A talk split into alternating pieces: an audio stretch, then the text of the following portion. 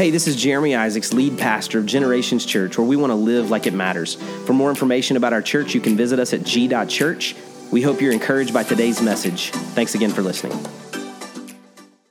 Well, good morning. Good morning. It's still morning here for a few more minutes. We're glad that you're here today. Everybody doing okay? You doing all right? Did you get a good night's sleep last night? You, you, you woke up this morning, you got some coffee or some breakfast, or who knows, you, are, you might already got yard work done. You're here at the second service, you got production stuff, right? So, hey, we're glad you're here. You sound great uh, this morning. I was telling those in our 915 service what just, uh, for me, what a joy it is when we gather together and I hear worship fill this room. Because for those that don't know, this room used to be a Sears. And you could buy a refrigerator right over there and a microwave somewhere right in here and lawn equipment right back over there. And I remember walking through this space the first time that we thought it might turn into a space for us. When we, the, the, first, I mean, I'd walked through it before, but when I, the first time that I really thought, hey, there's a chance that this is a place God could use for us to fill with worship in some form, we didn't really know all that it would be but I remember in my in my soul, in, in my mind's ear, I don't know how you want to say that, but like I remember just kind of feeling like what that could sound like to fill this space with worship. And so, anytime we're gathered together in this space and we're worshiping and we're singing and we're filling this room with worship to God, man, it just does something to me. And so, thanks to those of you that are here today. We never take it for granted that you choose to spend part of your Sunday with us. And welcome to those of you that are watching online today. You couldn't be here, whether you uh, can never be here, or maybe you're here on a regular basis but couldn't be here today. I'm so thankful that you've chosen to invite us into your home or your place of work, or you're watching us on a phone driving to the beach or something crazy. But we're glad that you're here with us as well. Hey, you heard it just a second ago. Brittany shared it. But next week is water baptism, and we would love for you to be a part of that day. It's a special day of celebration for us to celebrate with you about what God is doing in your heart and in your life, what God has done. We don't believe that water baptism saves you. We just believe that water baptism is this public expression of what God has done privately in your heart and in your life.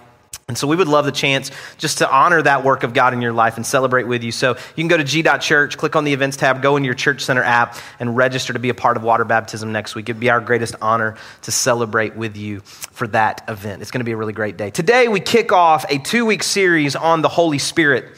And uh, next week is what we call Pentecost Sunday, which is this reflection and celebration of really the day of Pentecost and the work of God uh, there in Acts chapter 2 in the Bible. And so this series hits at the right time for us in the calendar year. But we're going to spend two weeks just talking about the Holy Spirit. And I've got really high hopes for what God may do and what God may speak into us and in through us over these two weeks. So I encourage you maybe over the next two weeks to kind of take some notes and, and really allow God to speak to you and maybe write in the margins of your Bible or take some notes on your phone if you, uh, whatever way that you are reading God's Word together when we gather in this place. But we're going to look at the Holy Spirit for the next two weeks. And some of you, when you hear Holy Spirit, you grew up in a similar you know fashion to me. Maybe you i was born on a tuesday and i was in church on sunday. And i've pretty much been in church every sunday since right? That's kind of my context. Doesn't mean i've you know like never made a mistake or I, I mean i've had some seasons in my life but i was in church. My family went to church. We were in church every time just about the doors were open. Sunday morning sunday night wednesday night revivals youth services uh, you know barbecue dinners and family dinners and church homecomings. I mean we were always in the church. So we were in a context where i heard about the Holy Spirit, experienced the Holy Spirit in a lot of different forms. And so some of you, you have that same context. Others of you, you don't have that context. You just came to the church or came back to the church after maybe a long period of time away from the church, or you've never been in a church where they really talked about the Holy Spirit in, in, in uh, much information or much detail. And so I, I encourage you to really kind of lean in, whatever way you approach this topic, lean in and allow the, the Spirit of God to really speak to us over these two weeks. But I wanted to tell you a story a little bit out of my context to kind of set up this subject. When I was in like late adolescence, kind of like, you know, coming out of grade school, going into my teen years, I was in a church service one Sunday night and uh, the pastor was preaching and as he was preaching, he came to the close of his message. He came to this point where, in, in our context in church, he, he opened the altars, right? He invited people to come to the front, to the place in front of the stage uh, for prayer. And so the altar is a place that it, it kind of harkens back to the tabernacle of the Old Testament, the temple really of the New Testament, where there was this meeting place of the presence of God. And so when they began constructing church buildings, uh, they began to create open space near the front of the church or near the platform or whatever, uh, so that you could come for prayer, come and meet with the presence of God and seek something from God. We offer a similar experience at the end of our services where you can come down front here on the two sides and you can pray with some of our elder couples and, and really seek from God what it is that you're needing from Him. And so we offer a very similar experience. And so on that Sunday night, the, the pastor had been preaching about the Holy Spirit, and he had been preaching about the baptism of the Holy Spirit. We're going to talk about that in just a minute for a, a little bit, but we're going to spend a lot of time on that next Sunday. And so he said at the end of his sermon, he said, If you would like to receive the baptism of the Holy Spirit, you want more of the fullness of God's presence in your life and to be used by God in really amazing ways, I invite you to come to the altar for prayer. And so in my heart, that's what I wanted. And so I got up and I walked to the front of the church for prayer. And as I came down front, I was a, I was a young guy. And, and, and as I came down front, I immediately was surrounded by some of the older saints of our church. Some of the older men and women who saw a young man that really just wanted more of God. And so they came to pray with me and to pray for me for the things that I was asking God to do. And so as I was standing there, I was trying to listen to the instruction of the pastor as he told us to, you know, how to pray and what to pray for and what to say. And then he just said, hey, you know, you pray and ask God for whatever it is that you're seeking from him. And so that's what I began to do. And, and these older saints were surrounding me. And on, on this side, I had this little old lady, just whatever you picture, that was her. And on this side, I had this little old man, and whatever you picture, that was him. And so they were helping me to pray, to seek God for what I was trying to ask God to do.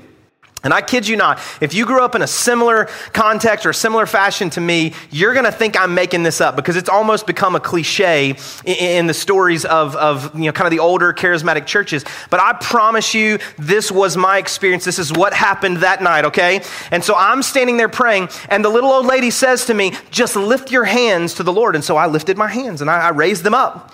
And then she began to say, as she prayed and he prayed, they started praying louder and louder. I, I think they might have been trying to outpray one another. And so I started listening to them more than I was actually talking to God.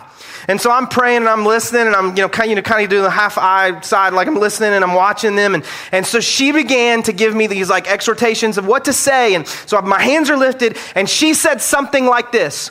She said, you just got to let go. You just got to let go and trust that God's about to do what God's going to just let God do what God's going to do. And so I remember I was letting go. I was just opening, let go. I'm letting go. And at the same time, this little old man is saying, you just, you just got to hold on. You got to hold on. God's about to do it in your life. And I'm sitting there and I'm like, I'm okay, I'm holding on. I'm holding on to what God is going and she let go and I'm, I'm letting go and I'm, I'm holding on. And I, at this point, I'm really confused because I'm letting go and holding on at the same time. And I'm, I don't know what God's about to let hold of. I, I couldn't really figure it out. And, and so I, I remember just being a little bit confused as I was praying that night. And here's the reason I tell you that story. I tell you that story not to make fun of those unbelievable men and women that helped to shape my faith. I tell you that story because over the next two weeks, some of us need to let go of some things that we know or we think we know about the Holy Spirit some misunderstandings and misguided ideas and some bad experiences in the church or with someone individually. And some of us, we need to hold on to some things that we experienced, hold on to some things we were taught, hold on to some things that don't seem, you know, in this stage of our life like maybe they're as true as maybe we thought or experienced when we were younger. We need to hold on to those things and not let go of them because they shaped who we are. So, over these two weeks, I encourage you maybe to let go of some things and hold on to some other things, but really genuinely ask God to help speak into your heart and speak into your life from His Word what He would have you to understand about the Holy Spirit. We're going to do this for two weeks, and today I've, I've been really kind of over the last few weeks just pointing towards today. I want to speak to you on a topic that I've just called the Holy Spirit is God. The Holy Spirit is God. Now, when I say that, maybe you think, yeah, absolutely, he's God. I mean, I know that. And others of you, you're like, well, I'm not really sure what that even means and what you might be describing for me. Well, I want to walk you through a few passages of Scripture. And again, these will be up on the screen, but I encourage you to take some notes so that you can maybe come back and, and reference this for yourself or study this even deeper for yourself in the days ahead. But the first thing that I want you to know is that the Holy Spirit is God. Right? I believe that the Holy Spirit is not just some figment out there, some uh, ethereal kind of being and something in the cosmos. Like, I believe that the Holy Spirit is God. Joel chapter 2, verses 28 and 29 say this. This is the prophet Joel speaking in the Old Testament. And afterward, I will pour out my spirit on all the people. Your sons and daughters will prophesy. Your old men will dream dreams. Your young men will see visions. Even on my servants, both men and women, I will pour out my spirit in those days. Now, there's two things that I want you to notice right here about this passage from the prophet Joel. This is God speaking through the prophet. This was the, the mouthpiece uh, for God to his people in this season of the history of the children of Israel. And so God is speaking, God is proclaiming through the prophet, and he says, I'm going to pour out my spirit. So as God is speaking, he is proclaiming something about the spirit. He's giving you the spirit's identity. The spirit is God. I'm going to pour out my spirit. The second thing that I want you to notice there, if you're reading, is that spirit in your Bible, I think all of our text is capital. In your Bible, whatever translation you're reading, the word spirit is capitalized. Well, I remember from English class that a capital word meant that it was a noun, it was something specific, something direct, it was a person, place, or thing. We're talking about someone. My spirit. The Holy Spirit of God. And I think that's important for us to start here because for all of us, if we want to more fully understand who the Holy Spirit is, we need to recognize that the Holy Spirit is not a what, it is a who. It is God. We also see this in Genesis chapter 1, verse 26 and 27. This is a part of the creation story. Then God said, Let us make mankind in our image and our likeness, so that they may rule over the fish in the sea and the birds in the sky, over the livestock and all the wild animals, and over all the creatures that move along the ground. So God created mankind in his own image. In the image of God, he created them. Male and female, he created them. If you notice right there in the very first verse that we read, says, Let us make mankind. This is God speaking. Let us. Us is plural. So who is God talking to? God is talking to himself. Let us, let God in plural form here, God the Father, God the Son, God the Spirit, let us make mankind in our own likeness. Now, this is usually the place when I'm teaching on this where I kind of lose people. They're like, we got it. You know, a little eye roll here, there. It's like, I've heard this, I get it. Okay, so let us. Okay, it's God, God the Father, God the Son, God the Holy Spirit. Okay, then I got it. That's, that's what. But I think if we dig in here, we recognize that there is something specific for all of us to learn. This is the place that is really the first picture of the Trinity. Here at Generations Church, we believe in the Trinity. Now, what you need to know about the word Trinity is it is found nowhere in the Bible. So, what we're talking about is putting a word to something that we believe is spelled out in Scripture. Trinity means this three part, this triune God. They are co equal to one another God the Father, God the Son, and God the Holy Spirit. So, when we talk about the Trinity, we're talking about these expressions of the God, uh, of God. Now, again, maybe I'm just telling on myself. Maybe these two weeks I'm just working through some stuff from when I grew up. But I had this thought when I was younger, and, and maybe, maybe you had something very similar, that like there was this like org chart. There was this hierarchy to God, right? God the Father was like the CEO, right? I mean, he's the one, he was the executive. He kind of made all the decisions. Like it's his story, it's his company, right? And Jesus was like the CFO. Like, I don't know why he's the finance guy, but like he's just kind of the next one in charge. Like, if the CEO cannot fulfill his duties, you know, the second runner up. I don't know. So, like, Jesus kind of steps into that role if necessary. And the Holy Spirit's like the COO. He's just kind of doing all the operations. He's just kind of making sure everything functions in the way that it's supposed to function, perhaps. And so I had this picture in my head of like this, this hierarchy, this org chart, perhaps. But that's an incomplete picture of what we're talking about. I think the greatest example I've ever seen of, of God and the Trinity is the image of water, right? I've got a bottle of water here. I was drinking it just a second ago. And, and so this is liquid, right? So this is water. You can open it up, you can drink it, you can use it for a lot of purposes. It's water. But if I were to take this bottle, there's a refrigerator right behind that door, and I were to put this bottle or the substance within this bottle into the freezer part of that refrigerator, what would it do? It would freeze, right? And so this is just another expression of the same substance. But if I were to take the same water and pour it into a pot and put it over heat, it would turn into steam. This vapor is still water. It's just another expression of the same substance. This is what we're talking about here when we talk about God. We're talking about these various expressions of the way that God chooses to reveal himself to us. And so when we talk about God, we are talking about God the Father, God the Son, and God the Holy Spirit. And so to me, what that does is it just reminds me that I think we need to come back to a greater sense of reverence for God. So often, as I look around, and this is not just in our present day, we've, we've been headed this way for a long time. I think there's just a lack of reverence in God, a lack of reverence for God. I remember when I was a teenager, and it, it continues even today, to watching people win awards and watching people be recognized for work that was completely against the character and nature of God, and yet they, right out of their same mouth, would just honor God and thank God. And I, I don't judge that, but I kind of judge the fruit to go, I don't, I don't really know, like, does that jive? Is that the same? It's just like we just stamp God's name on whatever it is that we're doing. And we've lost the sense of reverence of who God is. I, I remember seeing some t shirts and hats, and maybe there's other expressions of this now, a few years back now, that said, like, Jesus is my homeboy. Jesus ain't your homeboy. Jesus is your Savior. There's a sacredness to that. There should be a reverence to the completed work of Jesus on the cross. And then when I think about the fact that the Holy Spirit is God, it causes me not to just relegate the Holy Spirit to weird churches. It causes me to recognize that the Holy Spirit of God is the personal expression that God chose to reveal Himself to us today. I don't have the benefit of walking down the road like the disciples did with Jesus. And yet, Jesus, which we're going to talk about in a second, said that the Holy Spirit would come and I would have access to God through the power and the presence of the Holy Spirit. It, should cause me to have a reverence for who God is. The second thing that I see here about the Holy Spirit is that the Holy Spirit is a He.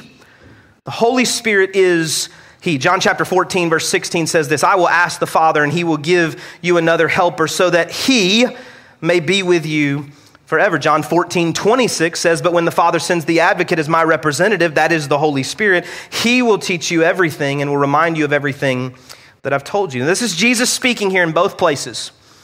And Jesus is describing for his disciples what I just said. Listen, I got to go. I'm leaving. I'm going to be crucified. They're going to put me in a tomb. I'm going to resurrect. I'm going to ascend to the Father. And the disciples, much like I think I would have reacted, were like, whoa, hold on. Can you wait just, can you, we don't have this all figured out yet, right? And we kind of see them do that through the book of Acts and later in the New Testament. And Jesus is like, no, no, listen. It's better that I go so that I can pray to the Father and He can send a helper. He can send the advocate. The word here is paraclete. He can send someone, another someone to you in another expression so that He can be with you. Now, it's important to recognize that in both of these uh, verses that we just read, in neither place is the word he in the original language. It's just the masculine expression of the phrase that's there that he may be with you, that he will be with you, that he will remind you, that he will teach you. So it's the masculine expression. But I'm not talking about masculine here, I'm talking about personal. What I'm referencing here is that the Holy Spirit isn't an it, right? The Holy Spirit is not a person. Now, what we just said is that God, in the various expressions, in the various forms that He reveals Himself to us, we have God in the creation story. Let us make man. And then we see that through the law of the Old Testament, we recognize our inability to keep the law, and through the grace of God and the expression of the embodiment of Jesus Christ in the Gospels, we see God in human form through Jesus. And so now, as we come to this place where the Holy Spirit is revealed to us, we recognize that the Holy Spirit is not the physical manifestation of God, that was Jesus, but He is still personal to us. The Holy Spirit is not a person, but He's personal. You and I have access to a personal relationship and a personal interaction with God through the Holy Spirit. So it's not an it, He is a He, He's a person. He, he is a personal relationship opportunity to have access to God. I think sometimes when we heard the words the Holy Ghost, I remember when, again, I'm, I'm working through some stuff. Y'all just got to pray for me. I remember when I was a kid, they would talk about the good old Holy Ghost. And I was like, uh, ghosts scare me. I don't want the Holy Ghost if the ghosts are like the other ghosts that I'm aware of in the movies. You know, but I think sometimes what happens is calling, you know, calling the Holy Spirit the Holy Ghost or even the Holy Spirit makes him impersonal. But there's personal access. Holy Spirit. God the Father, God the Son, and God the Spirit. The next thing that I want us to see here is that the Holy Spirit is eternal. Now, perhaps when I said that the Holy Spirit is God, you got this part. You figured it out. You're like, I got it. I'm, I'm locked in. But I think it's important for us to look to Genesis chapter 1, verse 1 and 2. Very first book of the Bible, very first chapter, very first verse. It says this In the beginning, God created the heavens and the earth. Now, the earth was formless and empty, and darkness was over the surface of the deep, and the Spirit of God was hovering over the waters. So, again, Perhaps you've never had this thought, But what made sense in my mind was that God the Father had creation and the Old Testament, and he was the God of justice and vengeance, and Noah and the ark, and Sodom and Gomorrah, and the establishment of the children of Israel, and all of these things. And so, like, God's got the Old Testament, and Jesus shows up in the book of Matthew and is like, okay, I got this, Dad, thank you so much. I'm gonna walk around for 33 years, I'm gonna do some ministry, some miracles, it's gonna be awesome. I'm gonna go to the cross, go to the tomb, I'll be back soon. And then at the end of the Gospels, the Holy Spirit shows up in Acts and is like, I got it now. It's mine. For, for, the, for the next season of history, I've got this. But what we see right here is the picture of God from the very first chapter of the very first book of the, the very first verses of Scripture. The Spirit of God was present. God is eternal, God is present from the beginning. And so, what we see here is the Ruach Elohim, this, this breath of God, this Spirit of God was hovering over the formless nothingness that was the, the earth, that was the heavens and the earth before the creative work of God. The Spirit of God was present. He is eternal. And then you go to the New Testament and you see that John 14, which we read just a minute ago, verses 16 and 17, say, and Jesus says, I will ask the Father, and he will give you another advocate to help you, and he will be with you forever yesterday, today, forever. There is an eternal aspect to the Holy Spirit. And that brings me great comfort because if the Holy Spirit is my helper, if the Holy Spirit is my advocate, I'm not going to ask you to raise your hand. I'll raise my hand for all of us. Anybody need a little help? Anybody need to help figuring some stuff out as it relates to how we live and how we conduct our lives and the things that we do? No, what Scripture tells us is that there's this eternal nature of the Holy Spirit of God. He's got some context I don't have. According to Isaiah, his ways are higher than our ways, and his thoughts are higher than our thoughts. And while I'm in the midst of all my stuff trying to figure out how to do it and make it, and all, there's this incredible presence, this personal aspect of a relationship with God through the power of the Holy Spirit, and He is eternal. He's got a perspective that I do not have, and for that, I'm thankful. And the final thing that I see that I think is important for us today is that the Holy Spirit is active. The Holy Spirit is active. John chapter 16, verses 7 through 8, and then jumping to 13 say this, but in fact, it is best for you that I go away. This is Jesus talking now. Because if I don't, the advocate won't come. And if I do go away, then I will send him to you. And when he comes, he will convict the world of its sins and of God's righteousness and of the coming judgment. And when the Spirit of truth comes, he will guide you into all the truth, for he will not speak on his own authority.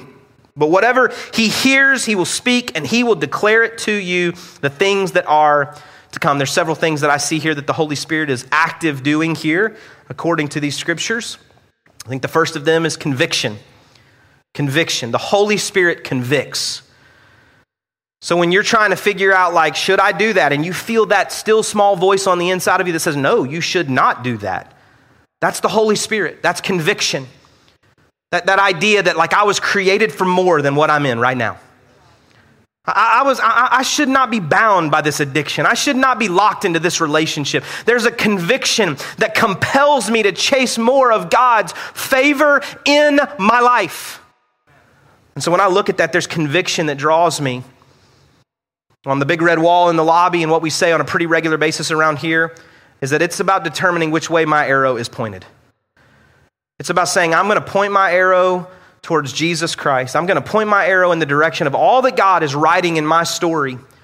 And there may be days when I, am more successful than others, but I'm ultimately just going to keep chasing after and pursuing after. And that conviction inside of me is the thing that keeps me on track. And the more that I feel like, no, I should not go there. No, I should not go hang out with those people. No, I should not make that decision. No, I should not do these things. That is the thing that keeps me moving towards God. That's the Spirit of God. James tells us that the Spirit of God jealously desires the Spirit that He placed inside of you. There's this almost magnetic force that the Spirit of God is drawn to the Spirit that's inside of you, and He's pulling you towards Himself.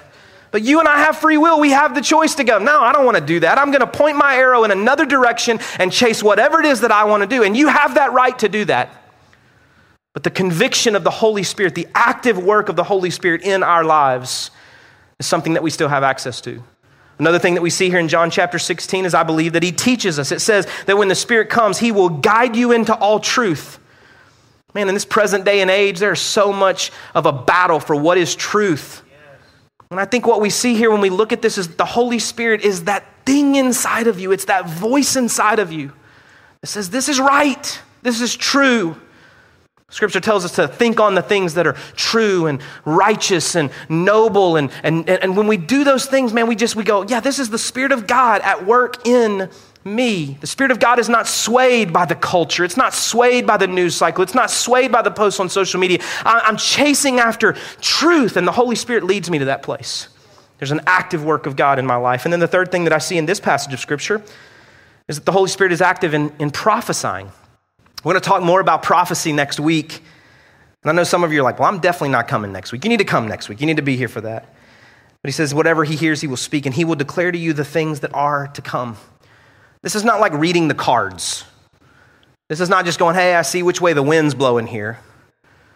This is the empowerment of the Spirit of God to foretell things that are not yet. We see a lot of that take place in Scripture. But we also recognize that the Spirit of God, never contradicting the Word of God, the Spirit of God can confirm some things and proclaim some things that help give us guidance in the ways that we should live. And we see that the Holy Spirit works in that way through our lives, declaring the things that are to come. 1 Corinthians chapter 12 verse 3 says no one can say Jesus is Lord except by the Holy Spirit. We talked earlier about conviction, but you cannot even confess that Jesus is Lord except by a work of the Holy Spirit in your heart and your life.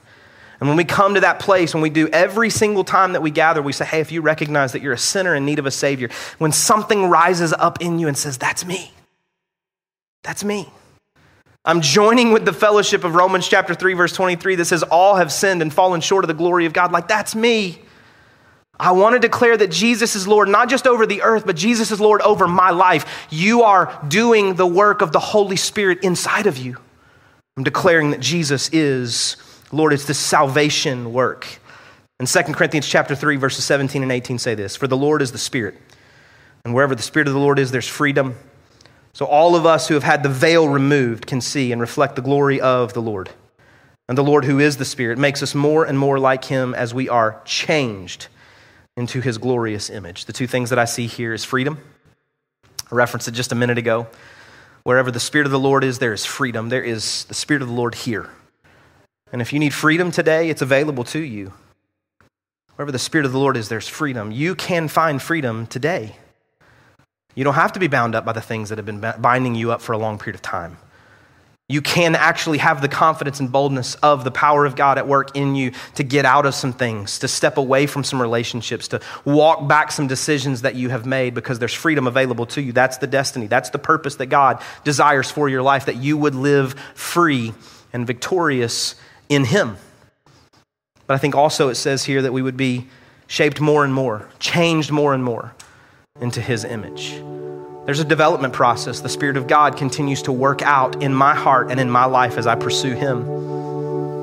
And so the Spirit of God is active. I believe it. And so the question we come to in a moment like this, after all of these things, some of which you may believe wholeheartedly, and some of them may be new thoughts to you today, some of them you may completely disagree with. I encourage you to come back next week, kind of part two. Let's see where all this resolves some. But as we kind of lay all this out before us, I believe the question for all of us today is this simple prayer, this simple question to God God, what is it that you want me to know about your spirit? God, what is it that you desire for me to know? Next week, we're going to talk about the experience a little bit. God, what would you have me to know about your spirit? Because I believe that the Spirit of God, the Holy Spirit, is God. And the Holy Spirit is personal. And the Holy Spirit is eternal. And the Holy Spirit is active. God, which one of those do I get hung up on? Which one of those do I disagree with? Which one am I not sure about? God, what do you want me to know about your Spirit this week? A few years ago, I was in a service, I was in a church service. I was listening to a man preach, a man I respect, a man I trust a man that I would call a, a friend, a colleague. And after the service, he, t- he told a story in that message. After the service, I, I called to have a copy of the transcript of the sermon sent to me so that I could read it to make sure that what I'd heard was actually what he said. They sent it to me. And then I had the opportunity not too long after that to, to talk to this, this preacher. and say, Hey, this is what I heard you say.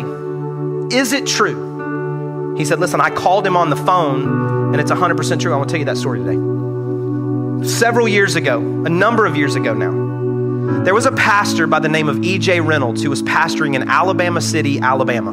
I had somebody after the first service say, I heard that story like 30 years ago, 40 years ago. E.J. Reynolds was pastoring in Alabama City, Alabama. He and his wife, God loving, God fearing people, raising a family. They had a daughter named Rhonda. Rhonda, like teenagers tend to do, started making some decisions that her parents didn't agree with, started hanging out with some people her parents didn't really care for. And so, as it came closer and closer to the time of Rhonda's graduation, she told her parents that she was raising some money and she was going to go with her friends to just hang out in Europe for three weeks. It made her parents very nervous that she would be that far away, that she would be going with this group of friends. This was in the days before cell phones and really, really even email access. They, they weren't sure how they would get connected to her if they needed her, and so they were super nervous, but she was at the age where she could make some decisions on her own. And so they prayed that the Lord would protect her and keep her and bring her back home safely. And so the time came, she had gotten all the money she needed. Her and her friends, they left for Europe. And they were gone the first week and they never heard from her at all. And they were nervous, but they thought, okay, she'll definitely call at some point after this first week or maybe in this second week. And second week came and went and they never heard from her. And they started to get very nervous, but they thought, you know what? She'll be home next week. It's okay. And they just continued to pray God protect her, God keep her, God bring her back to us safely. The day of her arrival home, there was such a sense of anticipation. They couldn't wait to see her and hear from her and hear how the trip went. And there was a knock at the door they go run into the door with great anticipation, and all of her friends are standing there, and they say to Rhonda's parents, Is Rhonda here? Pastor EJ and his wife say, Is Rhonda here? Rhonda's with you. She went to Europe with you. What are you talking about?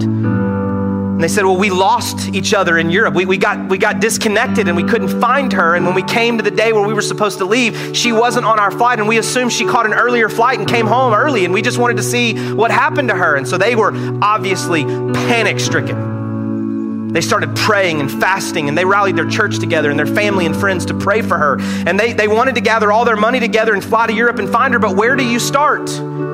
Where do you fly to in another continent on the other side of the world to try to find her? And there wasn't the ability to call her. There wasn't the ability to send her an email or a text to just say, hey, where are you at? Can you just let us know you're okay? And they could not figure out what to do. And so one more week passed, week four now, since she departed. And week five and week six, they're praying and fasting and trusting God. They had prayer vigils at their church. Everybody they know that calls on the name of Jesus Christ, I mean, they're asking them to pray. They have fasted now. And week six and seven and eight, still no word. Week nine, 10, 11, they, they don't know what to do at this point. They've started to maybe lose a little hope, but they are trusting and believing God to bring Rhonda home. They come to the end of the 12th week after Rhonda had left for Europe. And one night, Pastor EJ just goes to the church. He's prayed all the prayers he knows how to pray. He's cried all the tears he knows how to cry. And he comes down to the altar and he kneels down. And he prays the most simplistic, fatherly prayer he knows how to pray God, I don't know what to do. God, I, I, don't, I don't have any more words to say. I don't have any more prayers to pray. I don't know what to do. And he said, as clear as he had ever felt the Spirit of God say anything to him, he felt in his soul, in his spirit, these words Call Kentucky Fried Chicken in Barcelona, Spain. He thought, that is the weirdest thing I've ever heard during prayer. Lord, I'm sorry I was distracted. Lord, help me to stay focused. I'm praying for my daughter. Maybe I'm hungry. I, I, Lord, I'm not, I don't, I'm sorry. And he just keeps praying. And he said he can't shake it. There, there, this was, there was no Google, sir. He couldn't Google map this to figure out if there even was a Kentucky Fried Chicken in Barcelona, Spain. This was before many of the globalization efforts of all these corporations, and he didn't even know. What, and so he just kept praying and kept praying. He could not shake it. And so he gets up from the church, he locks up, he goes back to his house, and he picks up the handset from the rotary phone in his kitchen. Some of you don't even know what I'm talking about. This little crinkly cord, he pulls it as far as he can. He, he rolls the zero all the way around and it goes back. And he listens to a voice of an operator come on the line and he said, I need to make an international phone call. The operator says, Okay, who do you want to call? He says, I want to call the Kentucky Fried Chicken in Barcelona, Spain. She says, Okay, what's the phone number? He said, I, I don't know. She said, Okay, well, what's the address? He said, I, I don't know. She could have hung up, but she didn't. She said, Give me just a minute. She puts him on hold. He said he waited for what felt like an hour. And eventually she comes back on and she says, Hold, please. He hears a click and it starts ringing. It rings for just a couple of seconds. And on the other end of the line, he hears an English speaking, Spanish accent type of voice. It says, Kentucky Fried Chicken, can I help you? The operator connects the call, says, You have a person to person call from the United States. The guy says he would accept. And this pastor, this father says to a man in Barcelona, Spain at a Kentucky Fried Chicken, he says, I need to speak to Rhonda Reynolds. And the man says, Okay, hold on. He says, Rhonda Reynolds? Rhonda Reynolds, you have a phone call? Nobody responds. Rhonda Reynolds, you have a phone call? He says, I'm sorry, there's no one here by that name. He said, Can you check one more time? So he takes his handset that's attached to the wall. He goes as far as he can to the front of the restaurant. He opens the door out of the front of the restaurant and he yells out into the sidewalk, Rhonda Reynolds, you have a phone call. And at that exact moment, that little girl was walking by that restaurant and she says, I'm Rhonda Reynolds. He says, You have a phone call. She picks up the phone and she hears the sound of her father weeping on the other side of the world. They get her some money. She comes back home, gives her life to Jesus Christ, and serves the Lord the rest of the days of her life. And I know when I tell that story, there are some of you sitting here right now that are going, That ain't true. That ain't true. There's no way. You're telling me with a rotary phone, he called a place he didn't even know existed, and she just happened to be walking down the sidewalk on the other side of the world? There's no way that's true. And here's what I would ask of you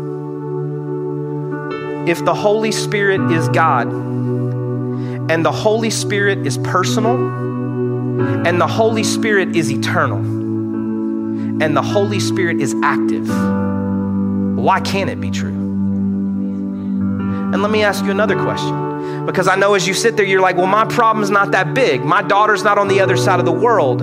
My finances aren't in that big a shambles. My, my job need isn't really that large. I would say to you that the Holy Spirit is God, and the Holy Spirit is personal, and the Holy Spirit is eternal, and the Holy Spirit is active. And today you can ask God for whatever you need, and the helper, the advocate, the paraclete is available to help you with whatever it is that you're seeking from God today. He absolutely can. And I believe He absolutely wants to. And so the question that we come back to is God, what is it that you want me to know about your Spirit? Which one do I struggle with the most? The Holy Spirit is God, that the Holy Spirit is personal, that the Holy Spirit has this unique perspective, or that the Holy Spirit is actually still active and desires to do something in and through my life. I'm going to ask you right where you sit, if you're watching online today, just to bow your head and close your eyes just for a moment. Nobody's looking around, just a personal moment of reflection between you and the Lord. If you would say to me, Jeremy, for me, I recognize through the conviction of the Holy Spirit and being drawn to salvation that I'm a sinner in need of a Savior, that I need Him to forgive me and be the Lord of my life. If that's you today, would you just lift your hand right where you're at here in the room? You can put it right back down. Thank you so much. If you're watching online today, I encourage you to respond. Let us know that. Drop it in the chat. Maybe go to g.church slash connect and let us know you're making that decision today. And if you would say to me, Jeremy, for me, I, I just want to know, I want to know the Spirit of God more. I want to recognize the Holy Spirit as God, as personal, as eternal, and as active in my life. And I'm asking God in these next few days before we gather back together just to help me to know the Spirit of God more. If that's you, would you just lift your hand right where you're at? Thank you so much. Thank you so much. God, we love you today and we thank you so much for these moments. I thank you for those that are in the room and those that are watching online, those that are listening back at some point in the future. God, I thank you for both of our services today, people that are making decisions to follow after you. They've pointed their arrow towards you and they're pursuing you to the very best of their ability to be more and more shaped into your image. And so, God, today I pray for those who've acknowledged their need for you to be the forgiver of their sins and the Lord of their life.